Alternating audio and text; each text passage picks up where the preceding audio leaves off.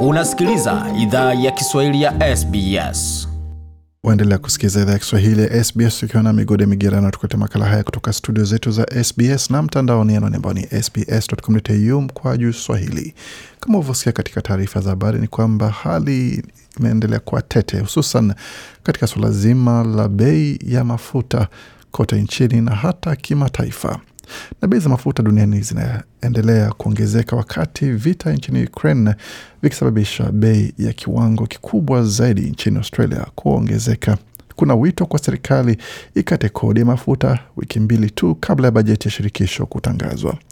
Ongezeko ya gharama ya mafuta imezua wito kwa serikali iingilie kati.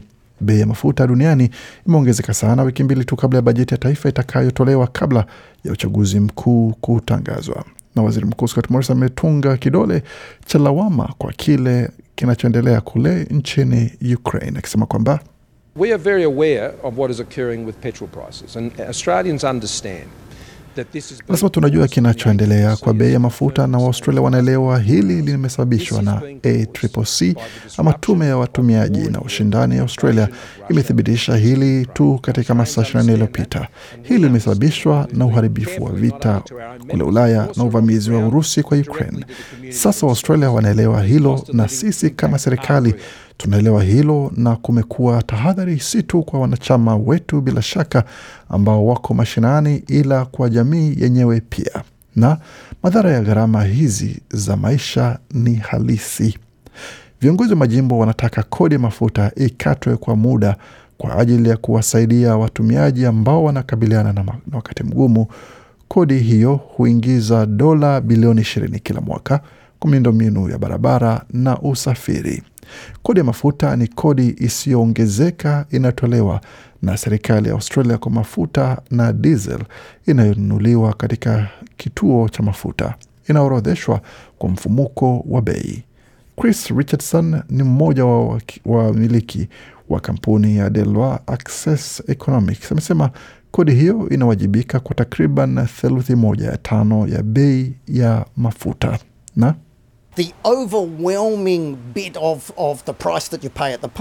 Anasema sehemu kubwa ya bei unayolipa katika Uh, kituo cha mafuta ni bei ya dunia ya mafuta, na ni hiyo inayopanda na kushuka kwa taarifa kutoka vita vya. Ulaya. Kuna kodi kutoka kwa serikali na kuna gharama hapa Australia na gharama ya kituo cha mafuta.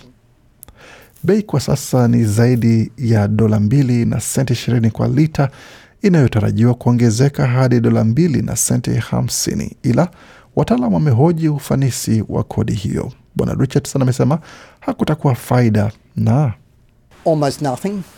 Um, you know, a, a pause lazima karibu chochote. Unajua, kusitishwa kwa kodi itaokoa senti moja kila mwaka. Kati ya kila kitu you know, 10 or kinachopanda, unajua senti uh, kumi na senti ishirini katika wiki.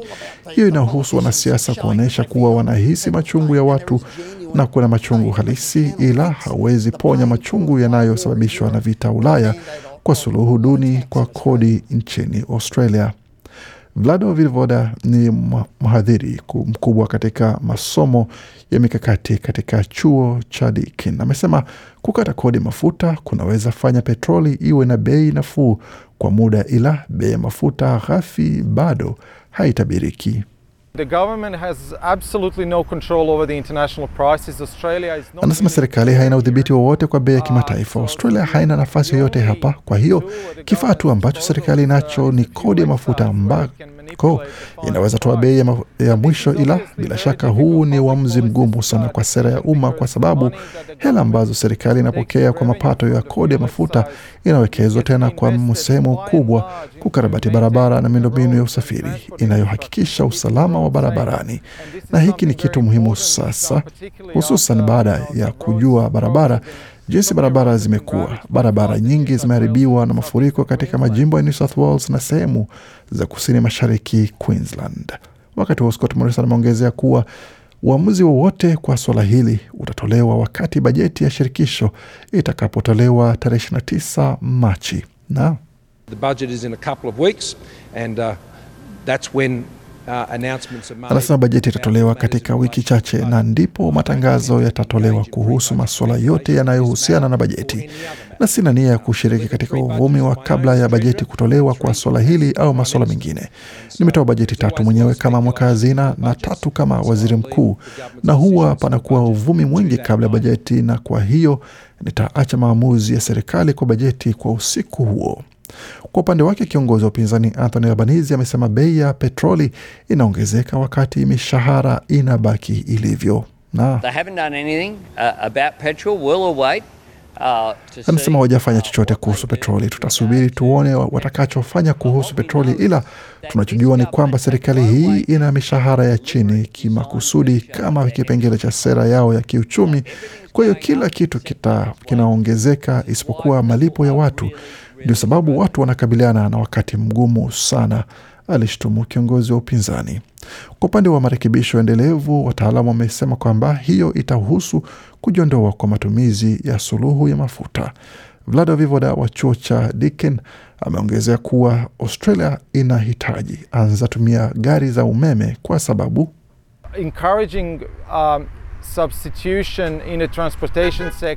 kuhamasisha matumizi ya gari za umeme katika sekta za usafiri. kunaweza kuwa na manufaa kwa usalama wetu wa nishati, kunaweza kuwa na manufaa kwa kupunguza kaboni Australia. Kwa hiyo kwa Australia na ya, kwa serikali ya shirikisho na serikali za majimbo na wilaya kuweka zawadi na hamasa kwa watumiaji kuhama kutoka magari ya petroli hadi magari ya umeme, huu unaweza kuwa wakati sahihi wa kufanya hivyo. Kwa muda mfupi ni suala la maisha litakalobaki kuwa gumzo kisiasa. Wapiga kura katika vitongoji kote nchini wanahisi uchungu ambao unaweza kuwa mbaya zaidi wakati wa uchaguzi wa shirikisho. Bwana Albanizi amesema bei za petroli zilikuwa tatizo hata kabla ya vita kuanza ng'ambo, na Families are under massive pressure. Familia ziko chini ya shinikizo kubwa. Kila kitu kinaongezeka. Petroli ilikuwa karibu dola mbili kwa lita kabla ya mgogoro wa Ukraine, kwa hiyo imekuwa juu kwa muda mrefu. Tuna bei ya petroli ambayo ni juu sana, na watu wana, wana wakati mgumu sana katika jamii za kikanda, hususan ambako hauna uamuzi isipokuwa kuingia ndani ya gari kwenda kazini na katika shughuli zingine. Kampuni Newspoll hufanya kura za maoni kwa masuala mbalimbali na imetoa vidokezo kwa maoni ya wapiga kura kuhusu uchaguzi mkuu ujao. Kura za kwanza kwa za chama cha Leba na za chama cha mseto hazijabadilika kwa sasa. Katika kura za upendeleo kati ya vyama viwili, upinzani bado unaongoza kwa alama kumi, na kwa mara ya kwanza katika zaidi ya miaka mbili Anthony Albanese ana upendeleo sawia na Scott Morrison kama waziri mkuu bora miongoni mwa wapiga kura walioshiriki katika kura hiyo. Hata hivyo, matokeo ya kura halisi yatakuwa yale ya siku ya uchaguzi ambao bado haujatangazwa. Kwa taarifa hizi na zingine kama hizi, tembelea tovuti yetu ambayo ni sbs.com.au mkwaju Swahili. Makala aliandaliwa na waandishi wetu Ariana Lushente na Pablo Vinales pamoja na Gode Migerano. Waendelea kusikia idhaa Kiswahili ya SBS. Je, unataka kusikiliza taarifa zingine kama hizi? Sikiliza zilizorekodiwa kwenye Apple, Google, Spotify au popote pale unapozipata.